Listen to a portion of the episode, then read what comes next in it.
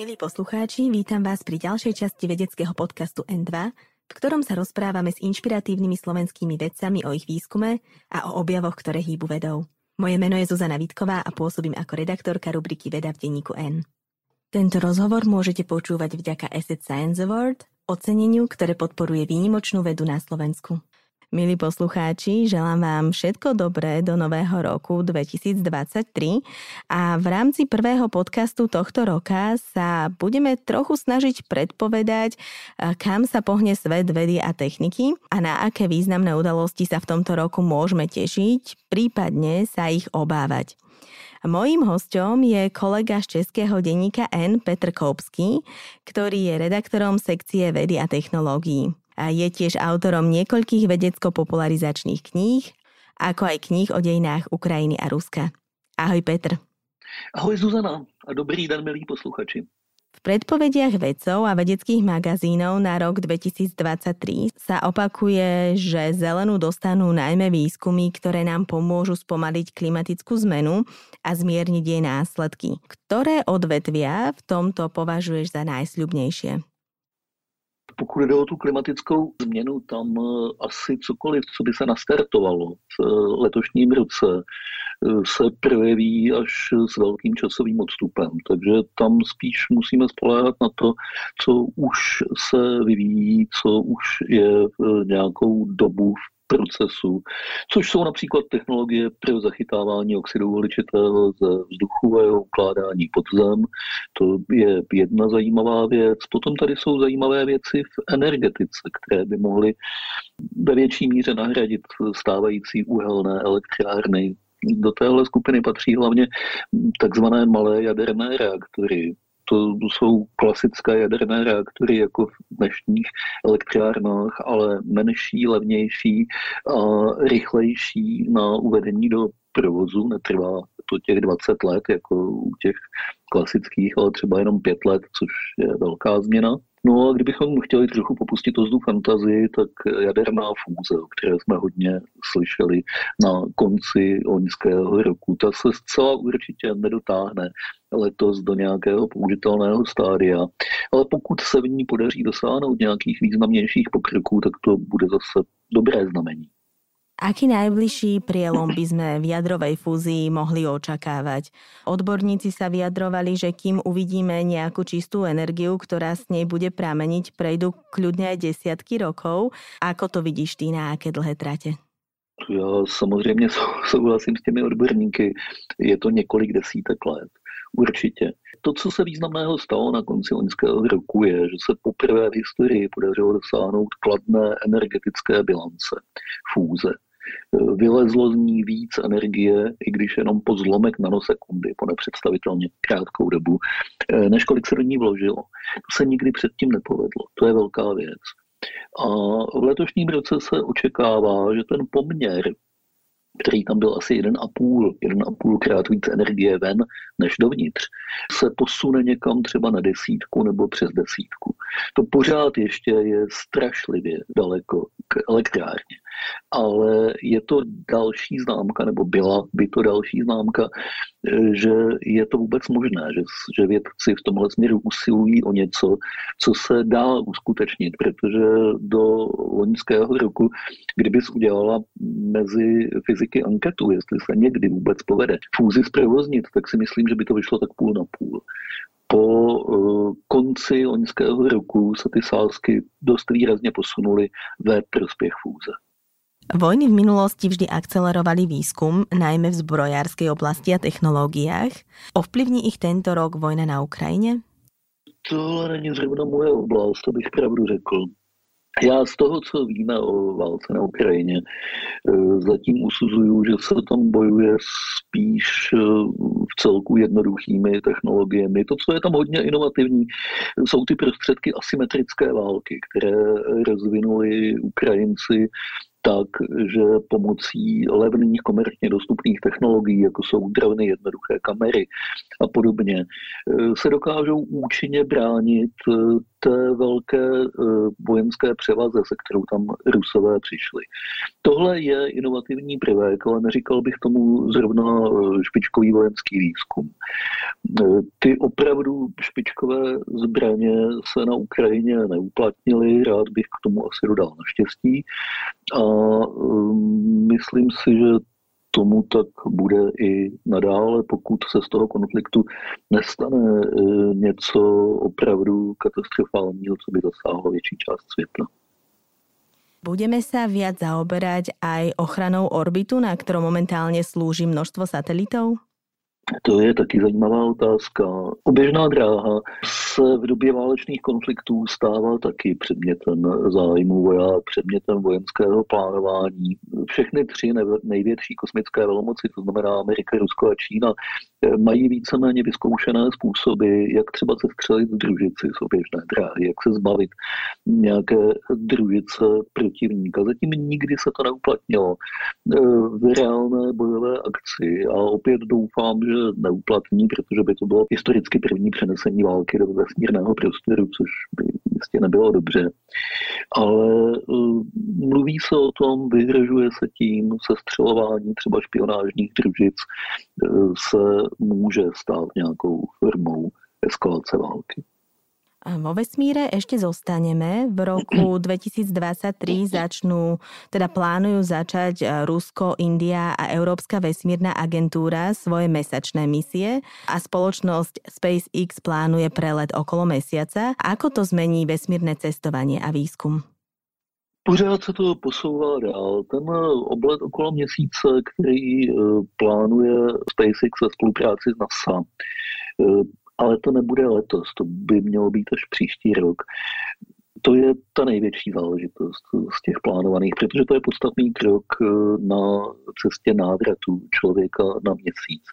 Ty drobnější výzkumné mise, které vysílá eh, směrem k měsíci Indie, Japonsko, Arabské Emiráty, to jsou spíš takové důkazy, že i další země, kromě těch velkých vesmírných velmocí, tuhle technologii ovládají. Je to spíš, řekl bych, předmět národní hrdosti než uh, nějaký reálný vědecký přínos. Co určitě bude mít z vesmírných letů reálný vědecký přínos, je uh, evropská mise k ledovým měsícům Jupitera, která má odstartovat letos.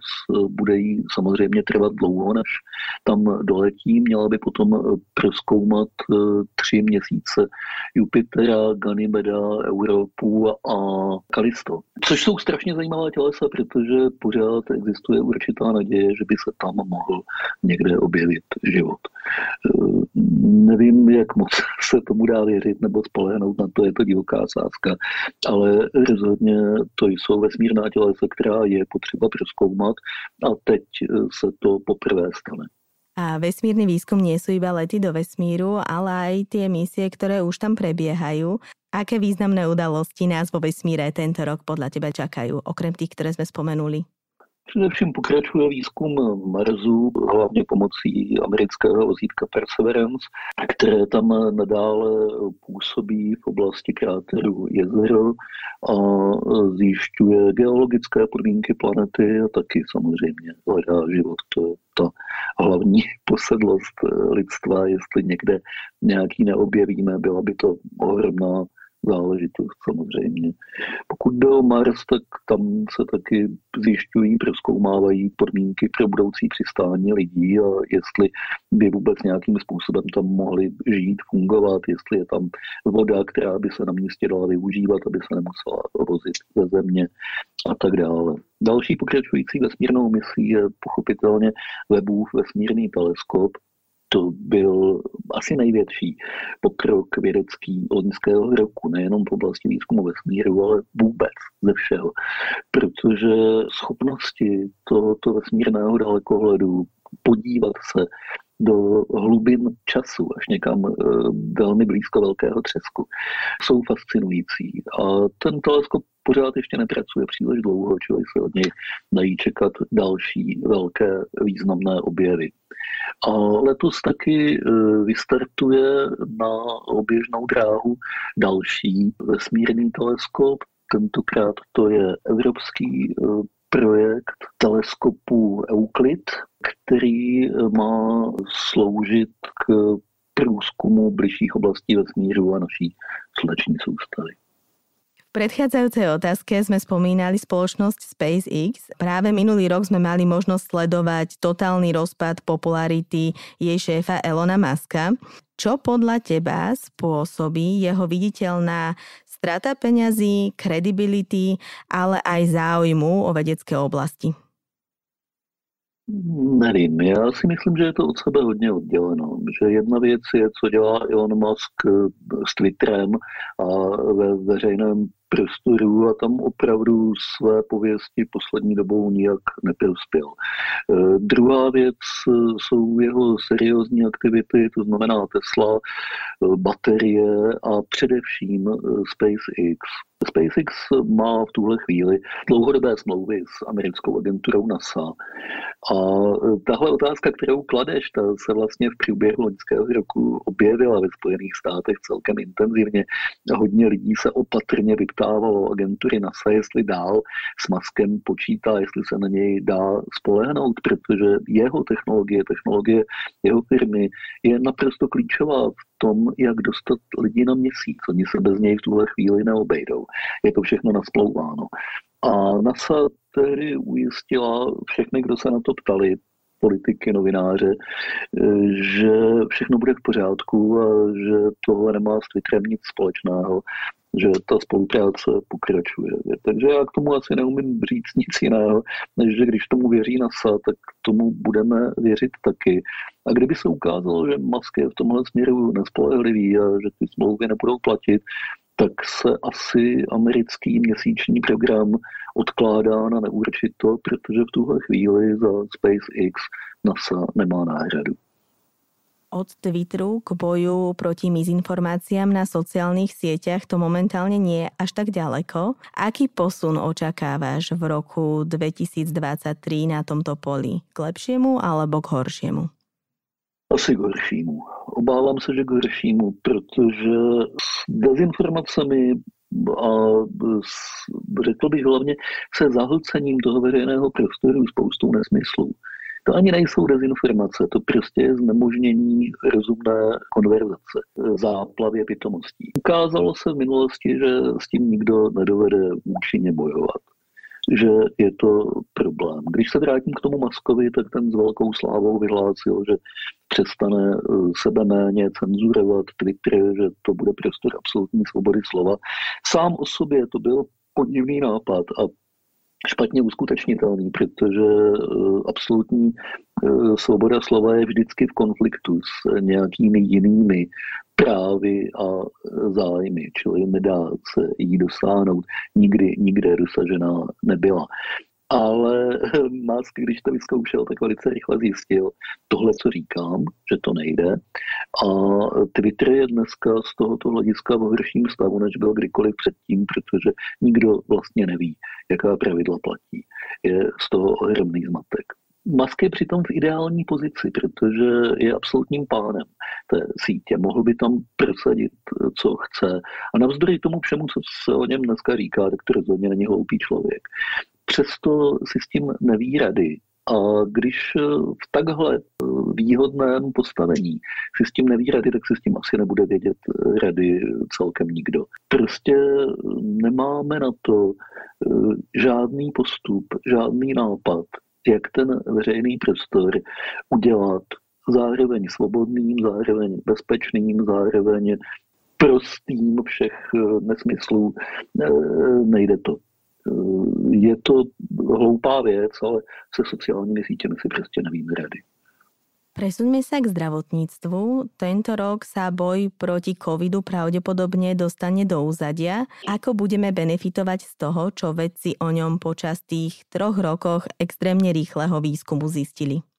Tak doufejme, že se dostane do pozadí. To eh, je sice věc, která se teď všeobecně předpokládá, ale bohužel nevíme, co ten virus provede a pořád tady zůstává možnost, ne úplně hypotetická, že by mohl zase zmutovat nějakým nepříjemným způsobem.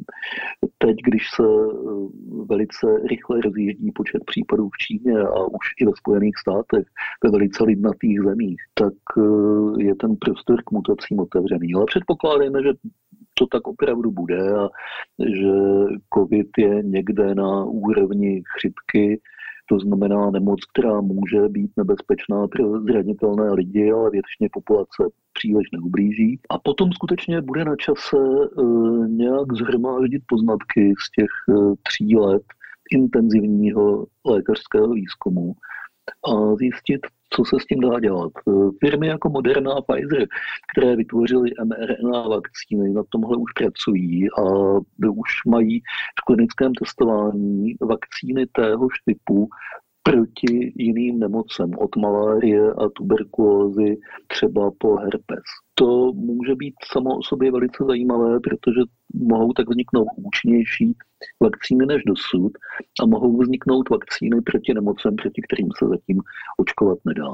Další poučení by asi mělo být někde v oblasti epidemiologie, to znamená, jak se má společnost bránit proti šíření pandemické nákazy, ale tam si myslím, že eh, je to natolik politická otázka, natolik propojená s politikou, s praktickým fungováním společnosti, že toho poučení mnoho uh, užitečného nebude.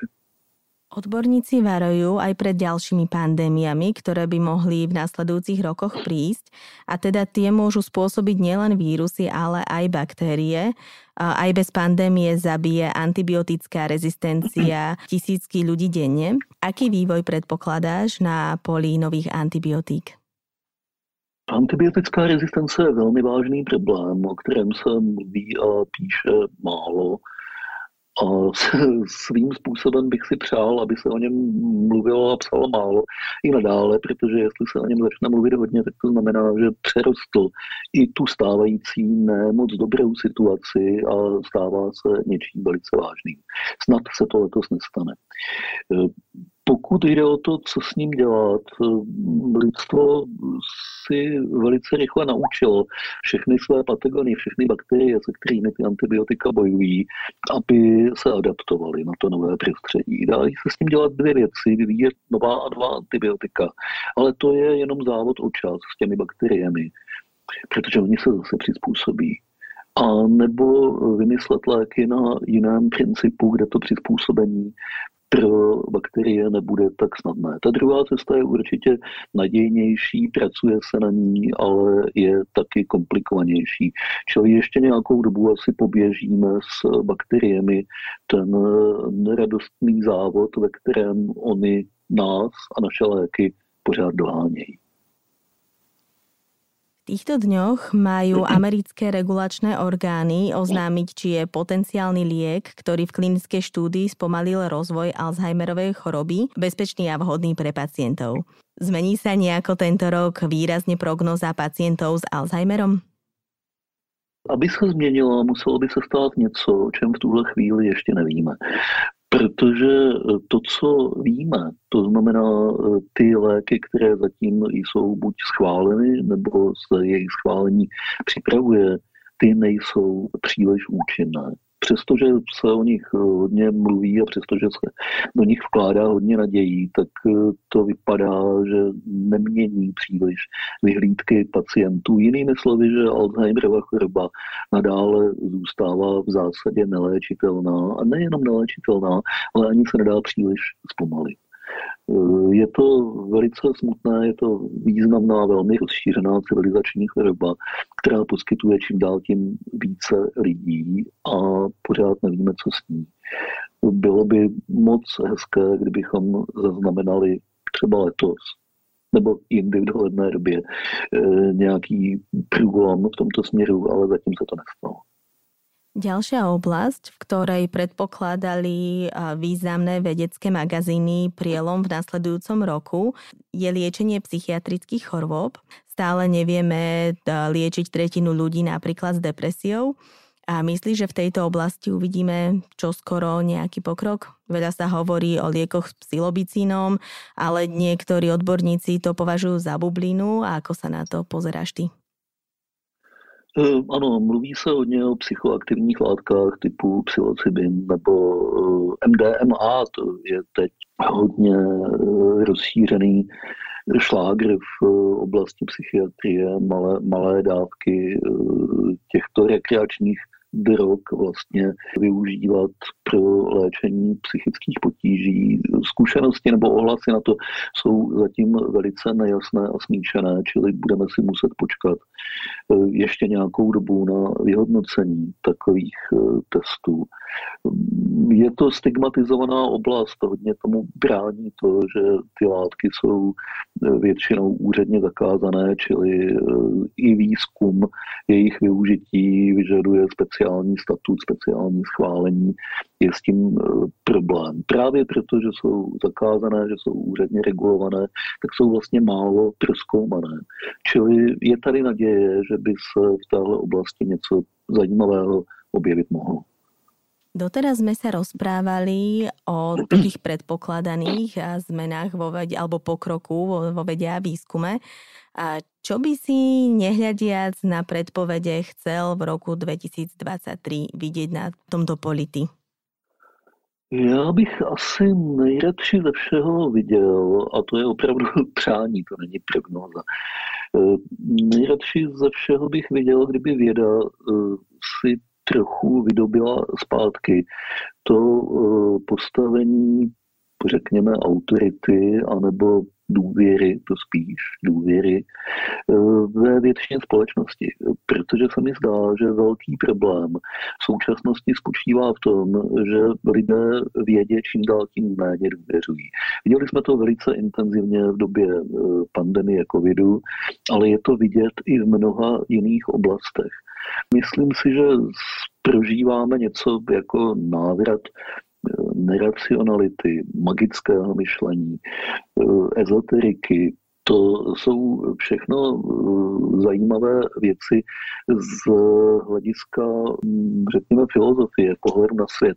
Ale jakmile začnou nahrazovat prokázaná vědecká fakta, tak je to špatně. Jakmile se lidé eh, začnou eh, léčit roztokem na vyplachování bazénů, tak je to špatně. Jakmile lidi začnou věřit tomu, že je země placatá, tak je to špatně.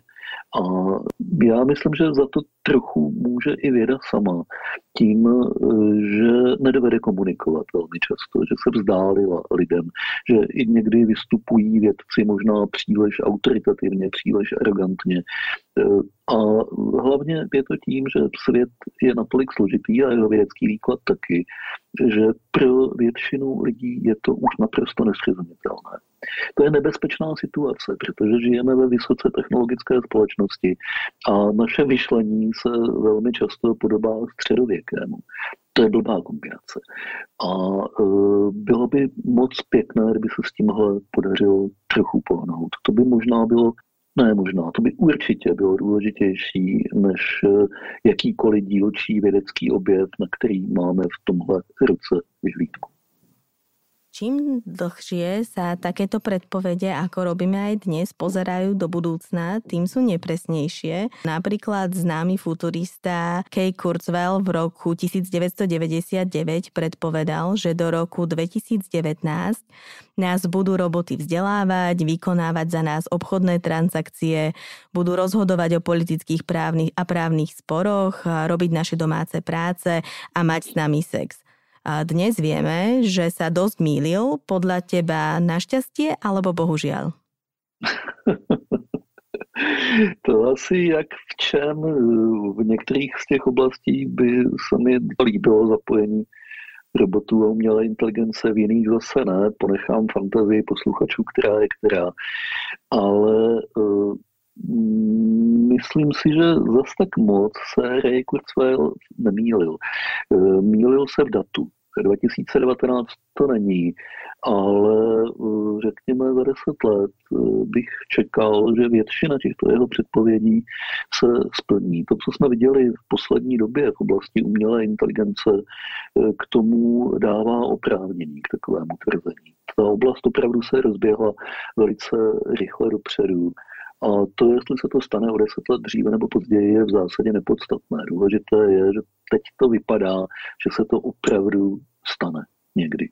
A z toho plyne spousta složitých důsledků a ty se vlastně ptala, jestli je to dobře nebo špatně. Já nevím, jestli je to dobře nebo špatně, ale vím, že je to jedno, co, co si o tom myslím, protože se to prostě stane. Je to věc, které se nedá zabránit, čili budeme si k tomu muset najít nějaký vztah, nějaké hodnocení, nějaký kritický odstup. Bude to jistě velice silná politická otázka, co umělá inteligence má, nemá, může a nemůže dělat. Na to na všechno se musíme připravit a nemáme na to moc času. Práve koncom roka nás na internete, dá sa povedať, že zabával inteligentný chatbot, s ktorým sa dalo na prekvapivo vysokej úrovni porozprávať. Veľa odborníkov to hodnotilo ako ten prvý mílnik nástupu umelej inteligencie do takmer všetkých oblastí praktického života. A ako sa na jej nástup dobre pripraviť, aby nás nezastihla podobne nepripravených ako napríklad sociálne siete? Já si myslím, že eh, umělá inteligence se bude používat nejčastěji tak, eh, že bude člověk s tím strojem spolupracovat. Činnosti, které dneska děláme eh, sami bez pomoci stroje nebo s nějakým primitivním použitím počítače, se budou dělat v kooperaci člověka a umělé inteligence. Čili připravit se na tuhle oblast znamená dovědět se co nejvíc o tom, jak ta umělá inteligence vlastně funguje a seznámit se s jejími slabými stránkami, které pak můžeme vyplnit my, lidé svou tvořivostí, svou intuicí, svou schopností eh, dělat věci jinak, než je dělá ten stroj. Závodit se strojem v jeho vlastní disciplíně což znamená vyhledávat eh, souvislosti a pamatovat si věci. To prohrajeme vždycky. Ale víc zapojit tvořivost a intuici, to nám patrně bude pomáhat a bude se to asi velice dobře hodit jako, jako doplněk k tomu, co měla inteligence dovede. Čili uh, připravit se znamená asi začít trochu jinak uvažovat o své kariéře, o sadě dovedností, kterou potřebujeme ovládat a znalost umělé inteligence jako takové je tam prvním nezbytným křekem. A vrátim sa ešte k tým predpovediam. A svet vlastne nevyzerá úplne tak, ako predpovedali ľudia povedzme pred 20 alebo 50 rokmi. Čo považuješ za najväčší dôvod toho, že zatiaľ nemáme lietajúce autá, čistú energiu, nedožívame sa bežne 100 rokov a aj tie inteligentné vysávače zvyknú občas zabudnúť povysávať jednu izbu? No, ten hlavní důvod je tom, že všechny ty pěkné věci, které jsi vyjmenovala, jsou prostě těžší, složitější, než by se zdálo na první pohled. Čistá energie, velice dobře se to řekne, velice obtížně se toho dosáhne. Nejenom proto, že ty technologie, které by k ní vedly, jsou komplikované, ale protože e, současná ekonomika a energetika má obrovskou setrvačnost. Je tady obrovské množství elektráren na uhlí, které se pořád ekonomicky vyplatí udržovat v chodu. Dokonce se vyplatí v zemích jako Indie a Čína eh, stavět nové. Eh, pokud jde o létající auta nebo samořídící auta, vypadá to relativně jednoduše. Ve skutečnosti je to obrovský technický problém, se kterým se výzkumníci pořád ještě úplně nevypořádali. Léky na běžné nemoci, mluvili jsme o tom Alzheimerovi, pořád se pořádně neví, jaký je mechanismus té nemoci. Když se to neví, tak je těžké najít lék. A to vůbec nemluvím o nádorových onemocněních. To je obrovská kapitola sama pro sebe. Rakovina není jedna nemoc, je to mnoho eh, nemocí, každá úplně jiná. Jsou velice pružné a přizpůsobivé, dovedou odolávat léčbě, adaptovat se na ní. Tohle všechno jsou hrozně těžké věci. Zatímco udělat Facebook, Twitter a nebo konec konců i tu kosmickou loď, to je relativně jednoduchá věc. Čili technika a věda zatím jdou tím směrem, který je schůdný, ne tím, který je nejužitečnější. To dělali vždycky. Musíme doufat, že se ty dva směry někde potkají. Nové technológie nám napriek tomu, že to ešte nevedia urobiť úplne tak, ako by sme si predstavovali, dokážu výrazne predlžiť a zlepšiť život. A no, do veľkej miery sa to týka najmä bohatých štátov, medzi ktoré sa radíme aj my. Ako zamedziť ďalšiemu prehlbovaniu sociálnej nerovnosti? No tohle nestačí věda a technika sama, tohle je e, politická otázka. Poměrně důležitý krok k tomu byl učiněn například na posledním klimatickém summitu, kde se to, to jedna z mála věcí, na které se tam zhodli, e, byl reparační fond, ze kterého by se mělo přispívat e, chudým zemím na to, aby nenesly následky klimatických katastrof, které převážně nespůsobily způsobila. Je ta bohatá část světa svým technickým rozvojem, čili je v pořádku, aby za to nějakým způsobem zaplatila. E, ale tohle je málo samozřejmě, to je jeden malý krok Nepodařilo se to dobře v oblasti covidových vakcín, například, kde vznikla velice dlouhá diskuze o tom, jestli se uvolní patentová ochrana, jestli se chudým zemím budou nějakým způsobem poskytovat vakcíny zadarmo. Skončilo to u polovičatých řešení, hezkých politických prohlášení, to ano, ale polovičatých řešení, která nakonec ničemu nepomohla, hlavně proto, že nepřišla včas, že to všechno příliš dlouho trvalo. Čili ten rozpor mezi bohatým bohatým severem a chudým jihem bude přetrvávat i nadále, žádné jednoduché a krátkodobé řešení nemá a opravdu nevím, jaké má dlouhodobé řešení, ale je jisté, že je to problém pro obě části světa, i pro tu bohatou, i pro tu chudou a že se s tím nakonec něco bude muset udělat. Ale co a jak, to zřejmě vyžaduje nějakou novou generaci politiků s obrovskou fantazí a odvahou. To není otázka na přírodovědce ani na společenské vědce. Ti mohou poradit pomoci, ale nevyřeší to. Zatiaľ sme sa bavili o sľubných technológiách, ktoré by sme mali rozvíjať a ktoré nám môžu pomôcť a zlepšiť svet aj život od ktorých technológií by sme mali naopak uh, upustiť, alebo do ktorej slepej uličky by si sa ty ani nevydával? Velká část dnešního medicínského a biologického výzkumu vyvolává etické otázky, které jsou čím dál tím složitější. Genetická úprava člověka je jednou z takových otázek, protože to je věc, která technicky začíná být možná, i když zatím jenom hodně primitivní podobě, ale bude se to posouvat dál a je potřeba urychleně vyřešit otázku, jestli to chceme nebo nechceme, co všechno má být povoleno v téhle oblasti, kdo to má regulovat, jak se má prosazovat případná legislativa, která v téhle oblasti vznikne. Čili etika medicínského výzkumu, velice složitá věc. Poslední dobou mě hodně znepokojují zprávy o rozvoji eutanázie, která sama o sobě je bez pochyby dobrou myšlenkou. Umožnit eh, lidem důstojně eh, a bezbolestně odejít ze světa, když se proto dobrovolně rozhodnou dát jim takovou možnost je správná věc, ale je to zneužitelná záležitost. Vidíme v zemích jako je Kanada, Švýcarsko, Belgie, kde je legislativa velice liberální v tomhle směru, e, že se to dá zneužít, že se to dá využít třeba k psychickému nátlaku na rodinné příslušníky a podobně.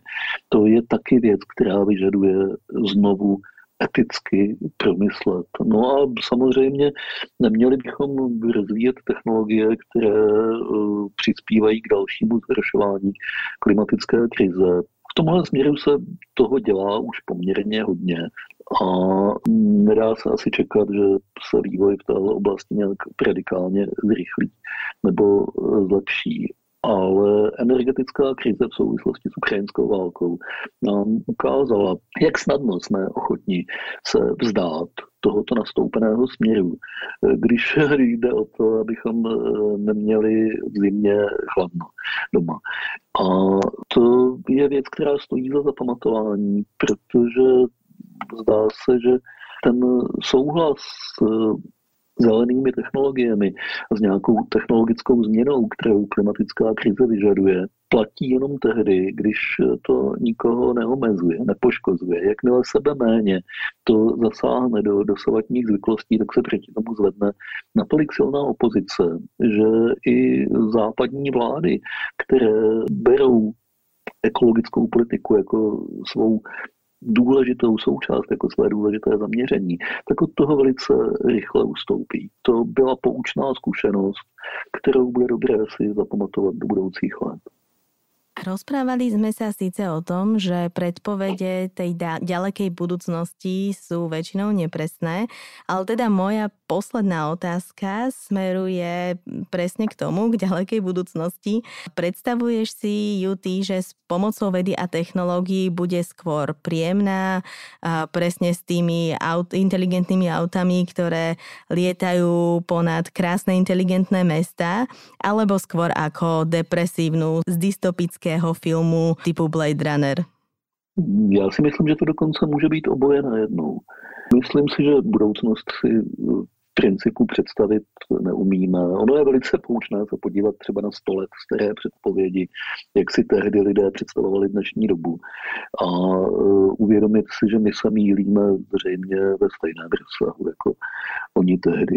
A já si myslím, že budoucnost nebude mít jednu tvář, uh, hezkou jenom, anebo ošklivou, jenom, že bude mít obě dvě najednou, že se budou prolínat, prostupovat eh, ve velké míře, protože to je povaha našeho světa, že máme všechno na jednou, všechno na jednom místě, že třeba každé velkoměsto má eh, spoustu rovin, ve kterých se lze pohybovat a ty roviny se prolínají a je, jsou tam i úžasné, báječné, příjemné věci i věci velice ošklivé. A podle mě takhle bude vypadat svět budou se v něm prolínat eh, nejrůznější roviny.